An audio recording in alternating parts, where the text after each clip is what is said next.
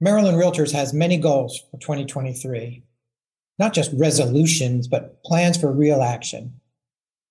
One through line for us is our commitment to increasing the level of diversity in the real estate profession, even as we explore solutions to the chronic undersupply of attainable missing middle housing. At the same time, we cannot, will not, and have not shied away from acknowledging our troubled past. The real estate industry has a painful history of redlining, segregation, and racial covenants. These barriers aren't discussed as often as they should be, and unfortunately, some of them are still happening, like bias in appraisals. One of the topics we'll be exploring today is the Real Estate Acquisition Program for Students, or REAPS, which supports students attending Coppin State University with an interest in a career in real estate. The inaugural class consists of 11 students who are currently taking the 60 hour Maryland Real Estate Salesperson pre licensing class. The program seeks to educate and elevate individuals who have been generationally affected by redlining, segregation, and racial covenants, as I mentioned before. Allowing these students who will be licensed real estate salespeople to utilize the skills they learn to help our neighborhoods from disadvantaged commu- our neighbors from disadvantaged communities in and around Baltimore acquire real estate. This in turn will serve as a basis from which improvements to the community will flow. Hello, I'm Chuck Caskey, Maryland Realtors CEO, and you're listening to Get Real Estate, the Maryland Realtors podcast. Joining me for this episode is Realtor Hope Mims, CEO and principal broker of Mims Realty Group. Hope opened her boutique real estate company in February of 2018. Before that, she spent 20 years in corporate America working for a Fortune 10 company. While there, she was intrigued by real estate and all it had to offer. For a time, she was a dual career agent, like many of our members. Hope earned her bachelor's degree in business management from Coppin State University and an MBA from University of Phoenix. He is also an alumni of the Goldman Sachs 10,000 Small Businesses Program and currently serves as the chairperson for the Alumni Advisory Board for Coppin State University's Center for Strategic Entrepreneurship. She is also currently enrolled in the Maryland Realtors Leadership Academy. Hope, welcome to the program. Thank you. So let's start with uh, with the REAPS program. Uh, hopefully, our listeners are also readers of our magazine, and in a recent issue, you were profiled. And so, give us an update. I believe that was a couple of issues ago, if I'm not mistaken. Since that issue came out, that was the August September 22 Maryland Realtors magazine. Can you give us an update on the members of that class are proceeding and where you think we'll be going from there? Certainly. So we started off with 11. Again, these were individuals that are current Coppin State University students. When the program started, it was during the summer months. So the goal was because they were having a break during the summer months, it would be easy for them to put all of their time and energy into taking the pre licensing class. To date, we have seven individuals that have passed the course and they are in the process of studying for the PSI exam. These individuals are currently back in session for the upcoming spring semester now. So I'm hoping that they're going to be able to finalize the PSI exam over the next couple of weeks. That's terrific. So none, none of them have actually taken the test yet. Not yet. Okay. so we know that the pass rate for the PSI test, first time test takers, is right about 50%. How yeah. you feeling about that? You're gonna you're gonna overachieve in that? You think? That's the goal. The goal is to overachieve. yeah. Where might they land as far as affiliation with brokerages? More broadly, what what else is involved? Obviously, you get a salesperson's license. That's just the beginning, right? So, what other arrangements or conversations are we having with these young people in terms of what a real estate career actually looks like, especially when you're in college? This is it's a lot to juggle. So, what kind of conversations are you having around those issues? With regard to that, you know, once they become licensed, we we do have an opportunity for them to affiliate with my company, Mims Realty Group. At which time, I will handle all of their training and making sure that they get up to speed very quickly in terms of what to expect in a career in real estate, how to get started, how to brand themselves effectively, so that they come out of the gate with knowledge that most realtors don't have until they're two, three years in the game. So the goal is to make sure that within those first 12 months of them becoming a licensed realtor, that they're getting all of the tools that they typically don't get for years in so that they can start a career off with a bang. I wondered whether they were going to affiliate with your company, but I didn't want to suggest that and paint you into a corner because there are obviously other opportunities out there. But yeah, that's that's really a great service, and, and whether they stay with you long term or not, because we know this is a, a field where it's more likely than not that that salespeople, as you know very well, uh, and all our listeners do, agents can change brokerages several times throughout their careers. Speaking of post licensing training, let's talk a little bit about that. Since you mentioned training, especially post licensing training one of the things that we have heard consistently is salespeople obtain their licenses, and, and both the pre license education doesn't even really teach you how to get a transaction to settlement. So a lot of that falls on brokers post licensing. And maybe we can look at both post and pre licensing. We are specifically looking at post licensing education to have extra education for people in the first two years of their licensing cycle. So, what, what is your thinking on that? And whether it's pre licensing or post licensing, what do people need the most? New licensees, where do they need training the most so that they can actually engage in, in a transaction? That's a loaded question, Chuck. I'm good at that. I mean, I think that there are several things that that need to to transpire.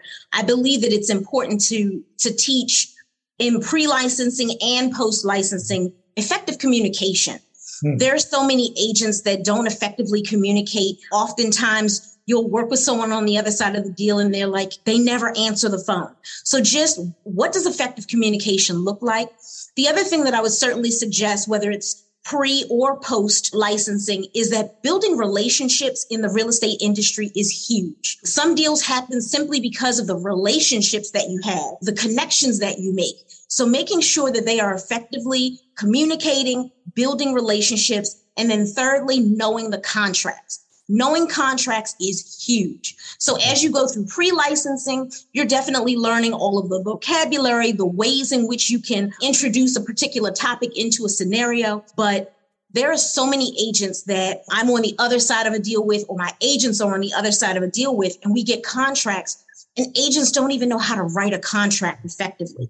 And so I think that effectively writing contracts is huge because your clients, whether you're representing a buyer or a seller, they are heavily relying on you as an agent to know the contracts, to protect them, to help them understand what they're doing. And there's so many agents that, that can't even explain the contract. So I think that those three things, effective communication, being able to build relationships, as well as knowing the contracts are things that need to be implemented very, very quickly, whether it's pre or post licensing. Those things are mandatory and have to happen. Yeah, I can't argue with you. Soft skills and hard skills in a way. yeah thinking about it. Yeah. The hope is for these young people, new licensees, to be able to actually start earning income pretty quickly, right? I mean, you talk in the article about the student loan debt burden and what an impediment that is. And and and man, I tell you, it sounds uh, really intriguing to be able to continue to go to school, but make some money to help with that student loan debt I mean, that's as a, a, more immediate before, and then we'll talk about generational wealth and the barriers, et cetera, et cetera. So, so is that really that's that's part of the plan, correct? Correct. What kind of platform would would you be able to provide to actually get them? It, I guess you would teach them marketing and business development as well. Has to be part Absolutely. of the training, correct? Absolutely. I mean, I think that those things are essential to a realtor's success. Marketing is a huge deal. In the real estate industry, you know, they always say don't be a secret agent. which is so important because if you don't tell people that you sell real estate, they don't know.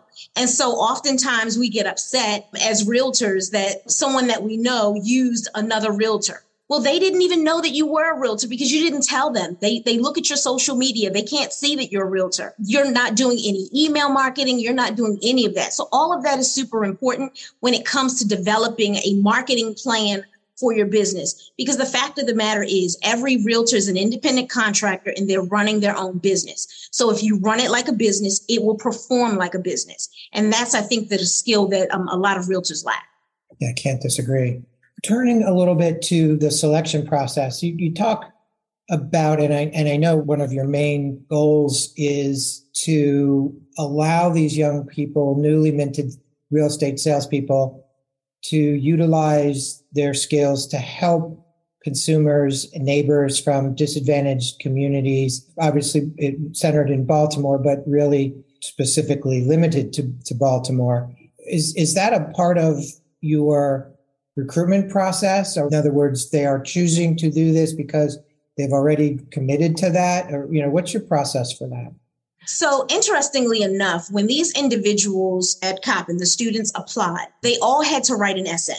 Okay. And the essay that they had to write, they specifically had to talk about why they had an interest in participating in this program. And probably 90% of the students all expressed that they grew up in lower income communities. They grew up in the communities in which Coppin State University, where it sits, or the surrounding area, or maybe another area in, in Maryland that's very similar to Baltimore. So I use that as a criteria in terms of saying, hey, this definitely needs to be included because these individuals recognize you know, driving down West North Avenue, they recognize and they see what these communities look like. Now, they have a great opportunity because they see it every day. It's not something that they just see on television. They see it, they live it, they experience it, and their families live in these communities. So they have a vested interest in improving what the trajectory of these communities look like because they lived it, they breathe it, and they have decided to seek their education from Coppin State University, which is in the heart of that community.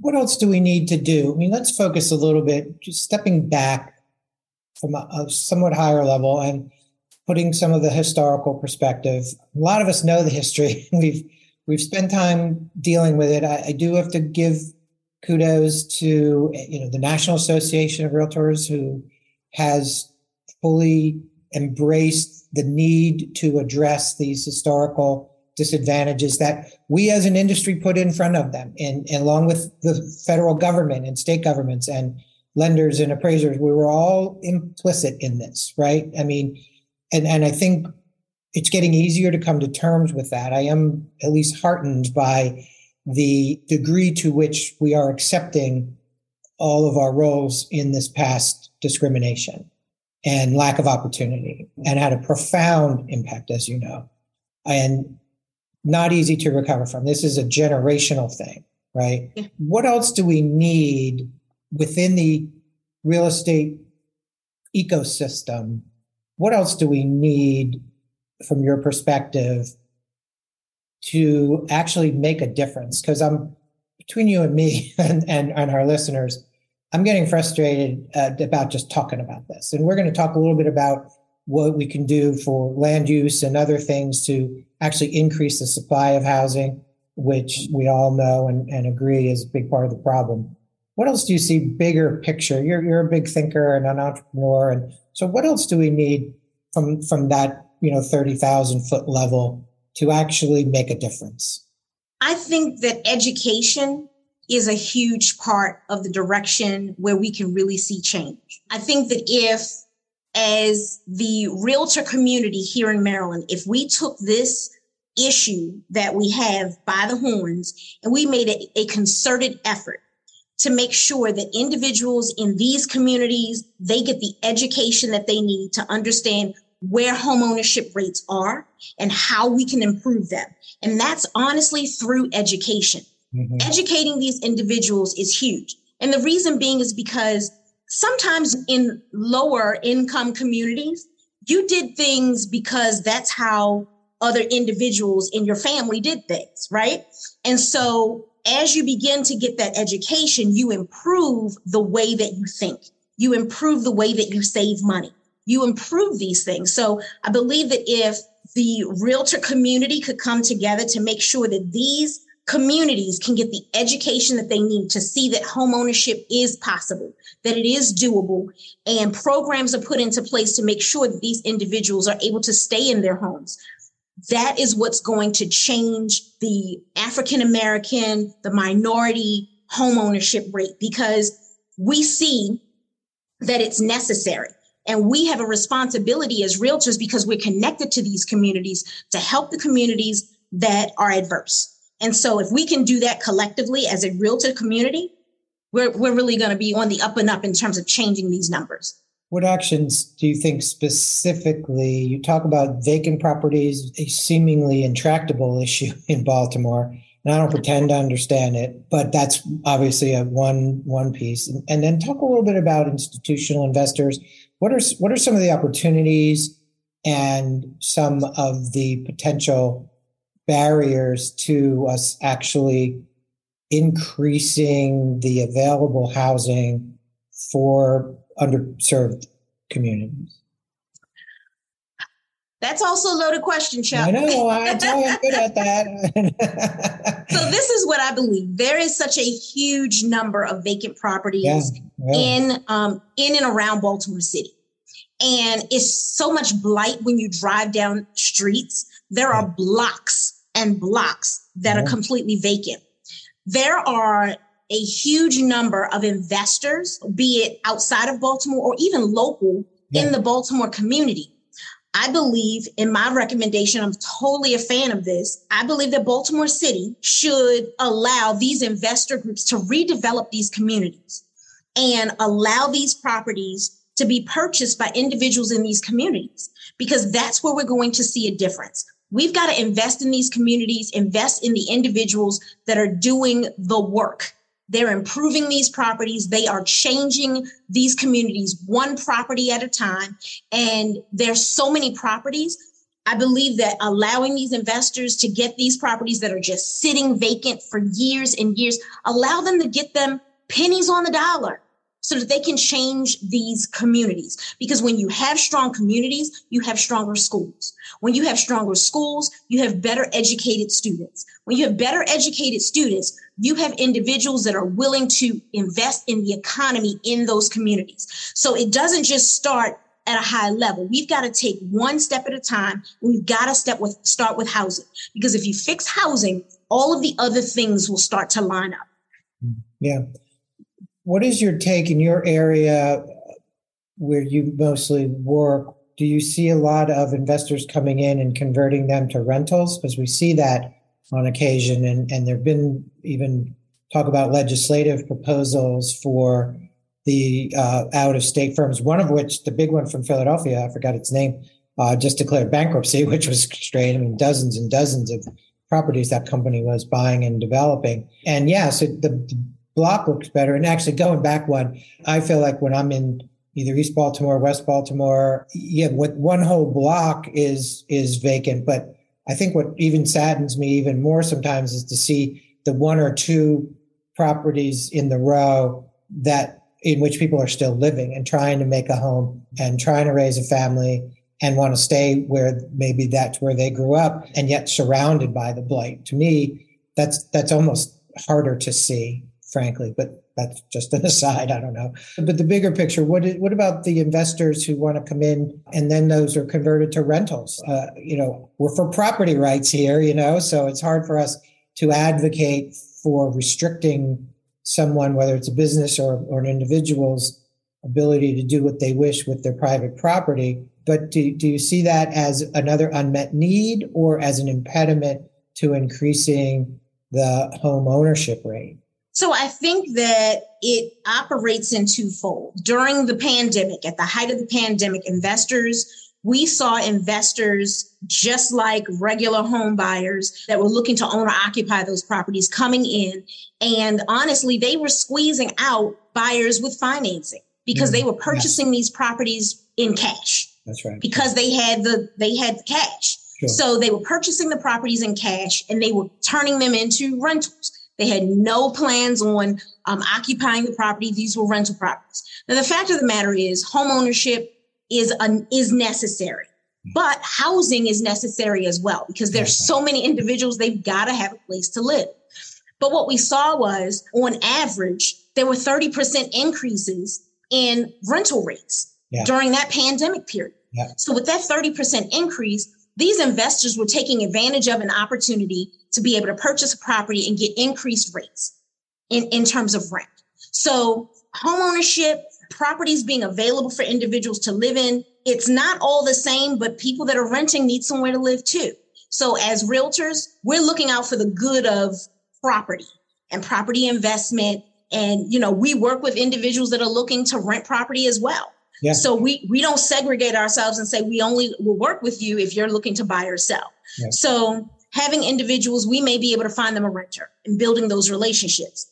But on the other side, it does hurt with owner occupied properties because there are individuals that got squeezed out because they couldn't purchase that property in cash, which then further increased property sales prices because now that same 20 people that were looking at that house that didn't get it now those same 20 people are now added with five more that are looking at the next. So the competition just became completely crazy. And and that's a great segue to the next point because as we know, with the release of the 2022 reassessment tranche, which is the one third of the properties in Maryland that were reassessed in 22, the new assessments take effect July 1st of 2023, we, we saw a, an over 20% appreciation from three years ago.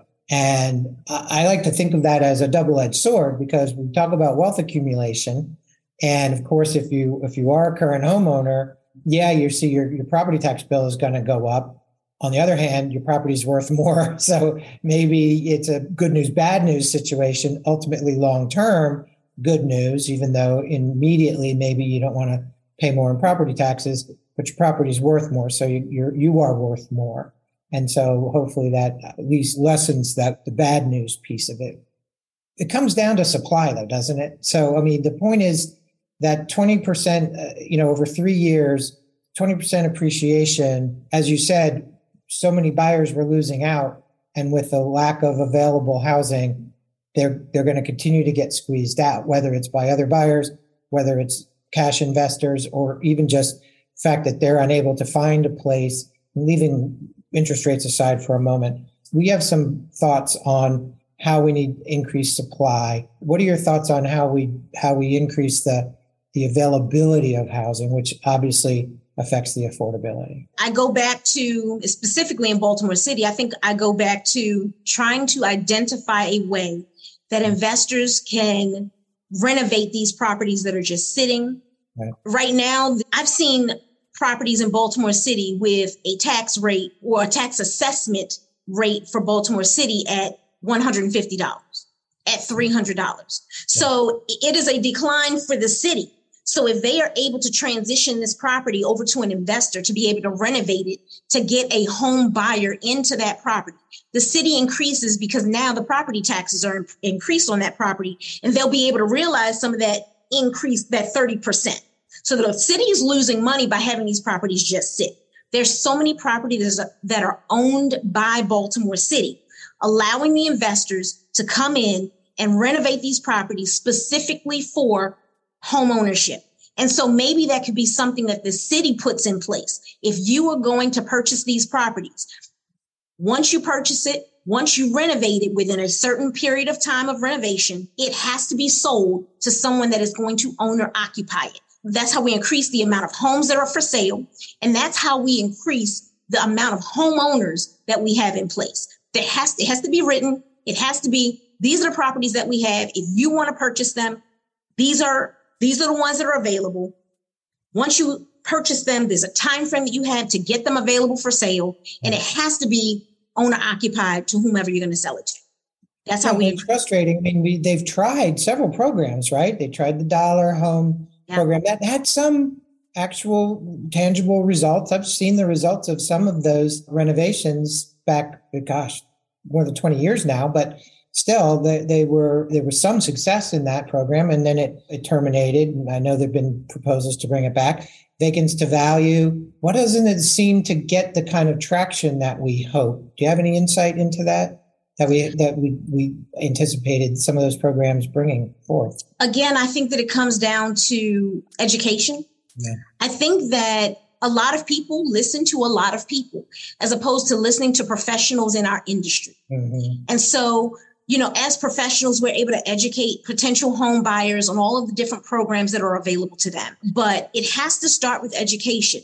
It has to start with teaching individuals the value of money, how to save it, and how to improve themselves through real estate.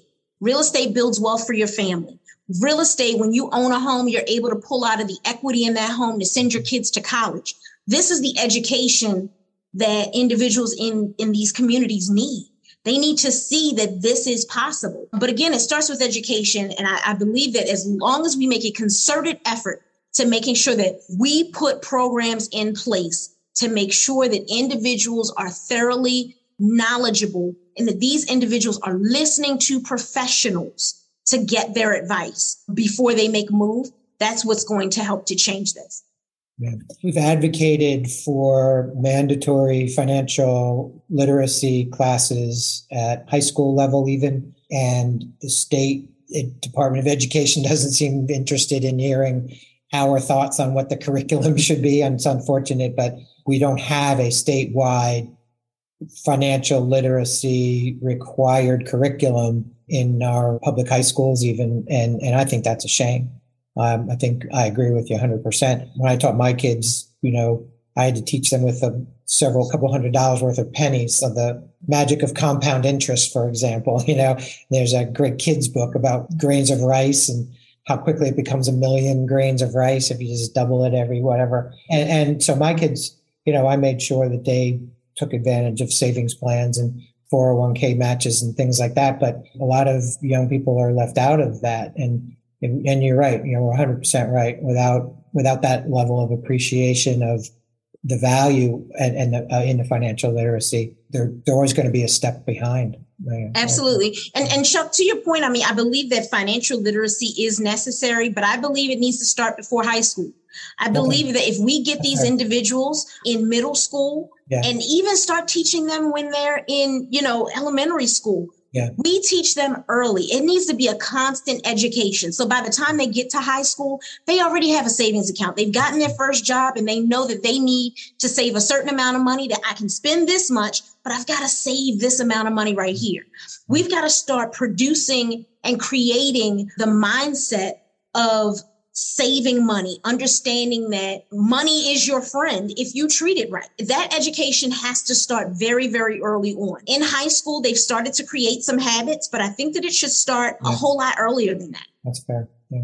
One last thing, and then I wanted to give you, I want you to give us an update on the program, what you see for the next class, hopefully coming in. But before that, I'm struggling with harmonizing what we've talked about two different things, right? We've talked about how to accumulate wealth, generational wealth, including real estate, which if you are current owner of real estate, commercial or residential, but specifically residential, you experienced over the last three years a 20 some percent increase in value in, in that asset oh, just over the last three years right? There's a big downside to that, right? so, you know, not only good news, the, the bad news isn't just that your property taxes are going to go up by some amount, depending on what jurisdiction you're in and, and what the homestead credit is. Baltimore, I think it's 3%. The other piece of the bad news is that those of us who are fortunate enough to become homeowners see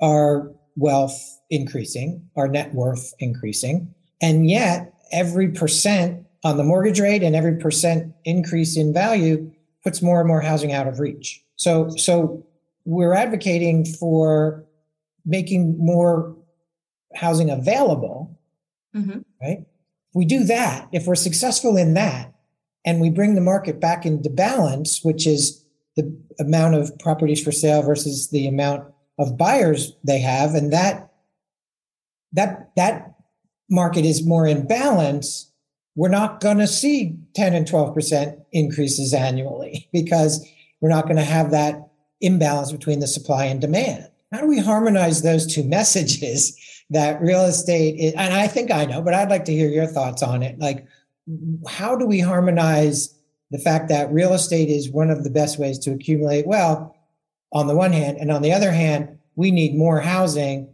which if we increase the supply to meet the demand by necessity by the well unless you're proven wrong the, the laws of supply and demand would dictate that prices will if not go down at least price increases will moderate. So how would we harmonize that in, in terms of our messaging to consumers about what we when we're pursuing these paths concurrently and how are they not inconsistent so I think that supply and demand, the laws of supply and demand dictate that it's a necessary evil in economics. Right. And so because it's a necessary evil in economics, I don't know that I've ever seen a balanced market. Hmm. It's usually one end of the spectrum to the other. Real hmm. estate is cyclical. So hmm. where we have a fabulous, you know, 10 to 12 year time frame, the market is going to correct itself and it'll start to correct itself as we're in a correction phase right now. Yeah. It'll start to correct itself. And then over a three, four, five year period, then we're going to start to see an increase again. So being in a position to have a completely balanced market, I think that's going to be really difficult to do. We definitely want, as homeowners, in terms of building wealth, we definitely want to make sure that the investments that we've made are increasing, that, you know, we're able to see a, a better ROI on our investment. But on the other side of that, to your point, I don't want to pay more if I don't have to. Right. Um, if I can find a property for that I can afford. I mean, right? That's, that, that's you work with buyers. You just said it, 20 buyers plus the new five. And how many people have just gotten discouraged and stopped and, and just left the market? And said, I'll just rent. Yeah. I'll, I'll wait and I'll just rent. So there were a number of individuals that, as realtors, that we lost as clients because they were just frustrated right. with the market. Good news is that the market is starting to change, and those same buyers are now in a position where they can buy. Home sale prices are declining. They're not as high as they used to be. Right. And so, if we could, as realtors, re engage those individuals to bring them back into the fold of preparing for home ownership, you know, then we'd be able to kind of see a balance there. Um, but we've got to go back and, and re engage those individuals that walked away at the height of the market because they got squeezed out. I think one of the things we also need to do is educate current homeowners, especially if you are have only owned your home, I say only, for the last 10 years, let's say, that you're just thinking this is it forever. I can, I'm going to be a millionaire from by virtue of my investment in this $350,000 house. And I think personally, if you look at the historical return on investment, I mean, you, you mentioned ROI, that historical appreciation of a home, you know, this is very difficult to do without taking into effect local variations and stuff and things. But between you know roughly four percent appreciation, which is not nothing. Now that's assuming that inflation is three percent, and you know you're you're staying just ahead of inflation. In fact, there are some studies that I read recently that suggest that over the last 25 years or so, that housing hasn't really outpaced inflation. That the that the the increased value of real estate hasn't really outpaced inflation by that much.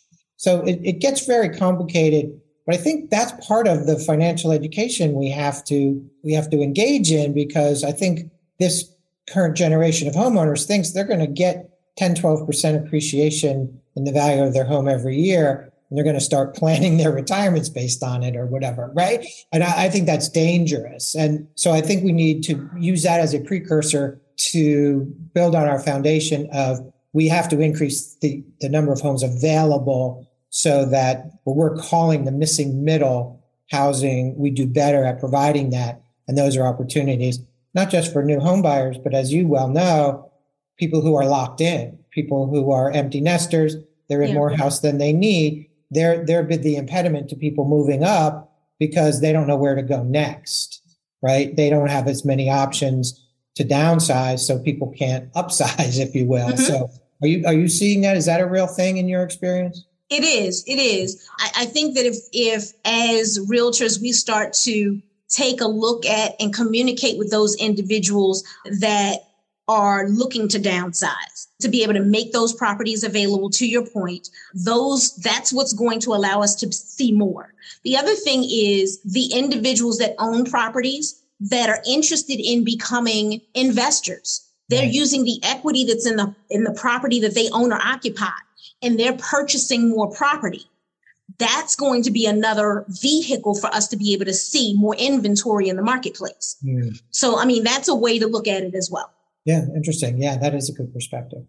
So let's wrap up. Tell us what the future holds for the REAPS program. You have the 11 and they seem to be on their way. What's next? What's next is we plan to get these individuals to pass the PSI exam. Right. Once they pass the PSI exam through the program, we want to raise funds, be it through private donations, to pay for the very first year of these individuals. So, you know, the real estate community, having them to be able to invest in, in programs like this and invest in students like this definitely gives them an edge. It gives us an edge as realtors. So being able to fund their very first year in real estate, which includes Bright MLS, which includes, you know, access to a board, which includes headshots, SentriKey, all of those things so that they're not focused on the financials of getting a career in real estate, at least starting one. They're able to focus on what happens in real estate. How do I learn this business? So that by the time I get to year one, I'm able to thrive.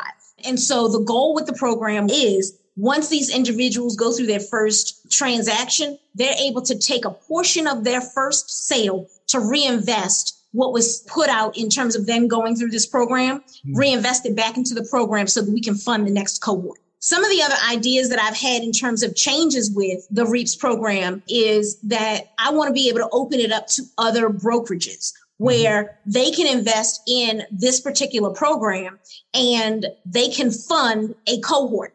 So all of the students, if, if a brokerage funds a cohort, then everyone in that cohort that goes through the whole program, those individuals would go to that brokerage. So being able to make it holistically, where it's not just MIMS Realty Group that is taking a role, an active role in improving the situation from a college perspective, but other brokerages are also investing in these students as well. I love that. Yeah. So I hope if anybody's interested, they'll be able to reach out to you. Your best way, what's the best email address for you is? The best email address for me is hope at mimsrealtygroup.com. They can also follow me on all social platforms and mm-hmm. DM me there at Hope Mims. Great. Absolutely. Well, Hope, it's been a pleasure talking with you. Thank you so much for taking some time for us today. Pleasure was all mine. and to our listeners, thank you for the privilege of your time. This has been Get Real Estate, the Maryland Realtors Podcast. I'm Chuck Caskey, Maryland Realtors CEO. Thanks always to our esteemed producer, Joshua Woodson. Please subscribe wherever you get your podcasts. Like us, share us, give us five stars if we've earned them, and Give us feedback, most especially, including guests you'd like us to invite or topics to explore. So be kind, stay safe, have a great 2023. I'm always in a Charles Dickens mood this time of year. I, I read Christmas Carol out loud to my family every year, whether they're there or not. I just read it out loud. I just love it. And then I ended up reading somehow A Tale of Two Cities over the holidays.